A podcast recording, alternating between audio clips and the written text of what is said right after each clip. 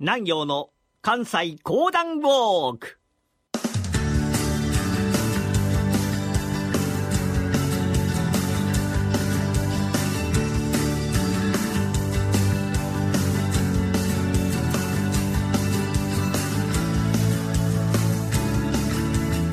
南陽の関西講談ウォーク。この番組はなにわの講談師極道南陽さんにこれまで歩いてきた歴史上の人物や出来事にゆかりの深い関西のさまざまな土地をご紹介いただきます。今月は盗賊石川五右衛門のお話をお送りしています。それではこの後南行さんにご登場いただきましょう。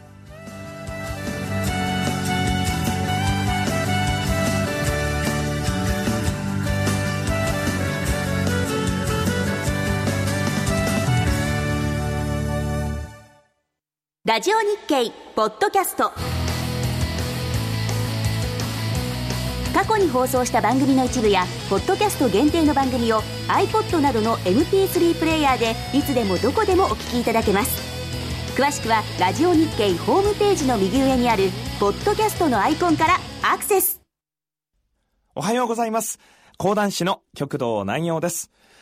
えー、石川五右衛門のお話をさせていただいているわけでございますけれども、この関西の地にはたくさんの石川五右衛門ゆかりの地というものがあるわけでございます。えー、石川五右衛門と言いますとね、えー、いわゆる盗賊、まあ、盗っ人、まあそういう方でございますけれども、やはりこういう方は非常に何か魅力というものがございますね。えー、まあ古くからアルセーヌ・ルパン、怪人二十面相、ルパン三世、え、まあ、怪盗キッド、などなど、どの時代もですね、なんとなくこう、人のものをこう拝借しながら、何か心に残るような活躍をされる方がヒーローとなっていくわけでございますが、まあ、日本の古典に残っておりますのが、この石川五右衛門でございます。さて、石川五右衛門、今日に滞在をばしてございましたが、普段の生活はと申しますと、茶金さん、茶金さんと呼ばれていたのでございました。茶金さんとは一体何をしている方かと申しますとね、まあ、格好は隠居姿でございます。頭から頭巾をかぶりまして、首からは袋をぶら下げている。そして街中をブラブラブラブラと歩いている。うわー、茶金さん、今日もええ天気でございますな、と声をかけられますと、そうですな、ええ天気でございますな。まあ、何気ない話をしながら、日がな一日ブラブラブラブラとしてございます。そんな茶金さんが、たまたま道を歩いておりますと、その道に頭を下げまして、どうぞよろしくお願いいたしますと、言ってございます。親子なんかがいておりますと、ああ、かわいそうなことじゃ。まあまあ、顔をお上げなさい。顔をお上げなさい。と言いながら、親子が顔を上げますと、かわいそうじゃな。ちょ、ちょ、ちょっと待ちなはれや。と言うと、首からぶら下げてございました袋の中から一つの紙包みを出してやる。まあまあ、これで少し、えー、うまいもんでもお食べなさい。まあ、二三日分はあるからと言いながら紙包みを渡してやる。さあ、そこで頭を下げておりました人が、ありがとうございます。ありがとうございます。このご恩は一生忘れませんと言いながら、茶金さんがどこかへと行きます。紙包みをば開けてみますとね、その中にはもう親子が10日も食べれるぐらいのものが入っている。ありがとうございます。ありがとうございますと、茶金さんの後ろ姿に何度もペコペコペコペコと頭を下げる。まあ、そんなことをするものでございますから、今日の人々は、うわ茶金さんという方はすごい方やな。困ってる人がおったら助けてあげる。あんなことはなかなかできへんでと、噂をし合っているのでございました。ところがね、誰もこの茶金さんが何をしているのかは知らない。茶金さんが茶店で休んでございますと、あの、申し上げます親方。おお、どうした？あ、実はあそこの屋敷の内部がわかりましてございます。そうか、あいつの家の中がわかったというか。しからば、今夜あたり入ろうか。は、さようでございます。あの男は、まあ、悪いことをして儲けた金をたんまり貯めているということじゃからな。それを困っている人々に分け与えるのがこの石川五右衛門の役目じゃ。お前たちもよろしく頼んだぞ。はは。では、いつものようにというと、まあ夜の夜中まで待ちまして、皆が一ところに集まる。なんと申しましても、桃地流の忍術の使い手でございます。夜、闇の中で動くのは最も得意としているところ、鮮やかに大金持ちの家へと入り込み、そして鮮やかに金品財宝を奪って参る。それをばまた翌日、小さく小分けをいたしますと街の中に歩いて参りまして、配る。そんな時に、おい、みんな聞いてくれ。あそこの屋敷が石川五右衛門に入られたらしいぞ。え？そうなのか？ざまあ見ろってんだ俺たちをいじめるからそんなことになるんだ石川五右衛門さんは俺たちの仲間だなうわーっと盛り上がる。そんな盛り上がりを聞きながら、石川五右衛門は茶金としてにやっと笑うのでございました。そんなある日のこと、石川五右衛門が街の中を歩いておりますと、うわー、茶金さん。いやー、最近石川五右衛門さんというお方、あんまり盗みをされませんな。いろんなところで悪いことしてる奴は行さんおんのに、さては石川五右衛門さんも、お上が怖なって、盗むのをやめたんでございますから。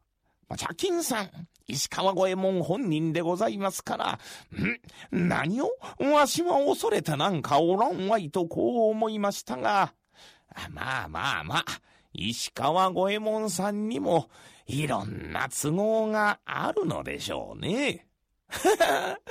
えらい石川五右衛門さんの肩を持ちますな、茶金さんは。あ、いやいやいや。ああ、別に石川五右衛門の肩を持ってるわけではございませんが、まあ、何か都合があって。まあ、石川五右衛門さんもあれでしょうな。まあまあまあ、無理なもんは無理なんでしょう。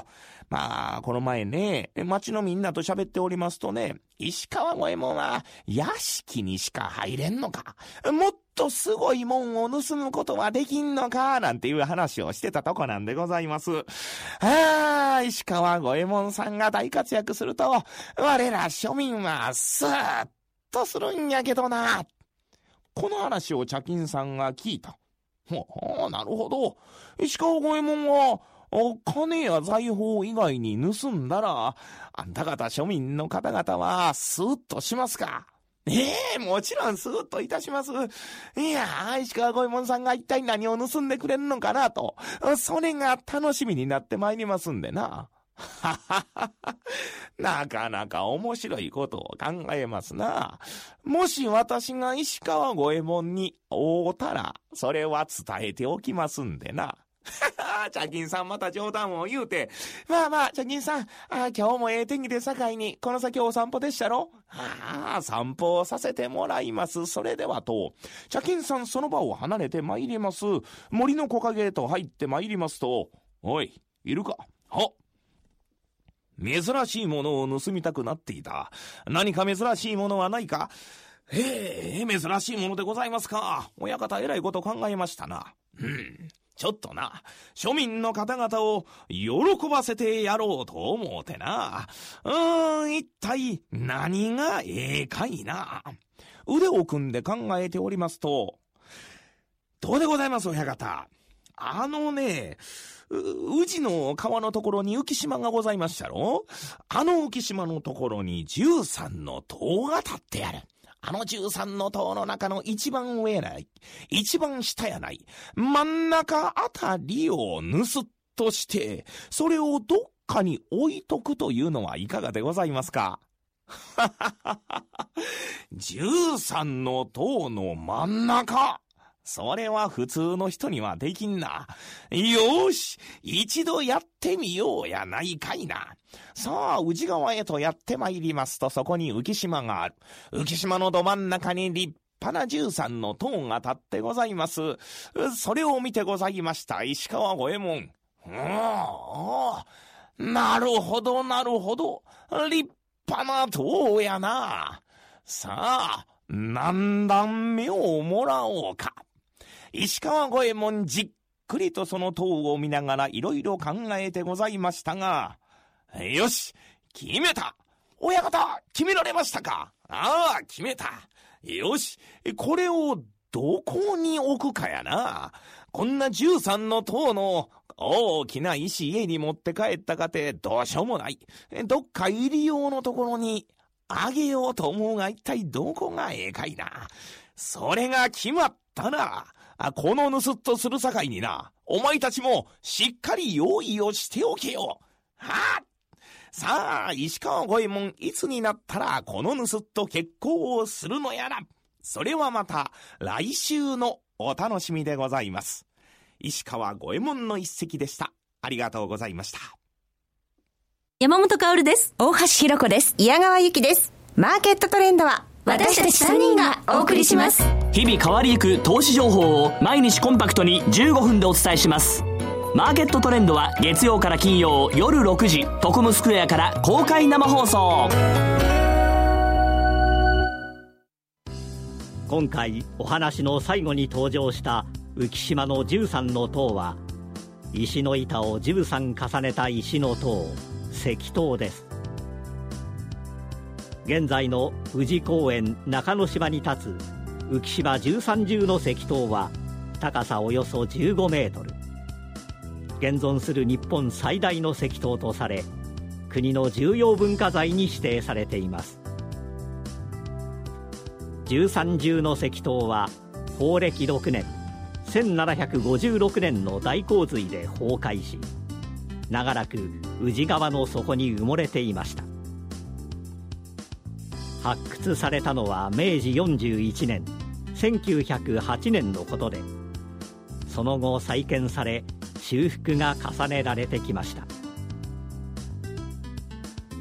この浮島13重の石塔へは JR 奈良線の宇治駅から歩いて12分。京阪電鉄宇治駅からは歩いて10分ほどです。石塔の近くには古都京都の文化財として世界遺産に登録されている平等院があり多くの観光客でにぎわっています。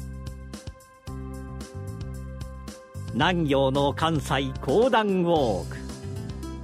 来週は京都市伏見区の藤森神社をウォークします。どうぞお楽しみに。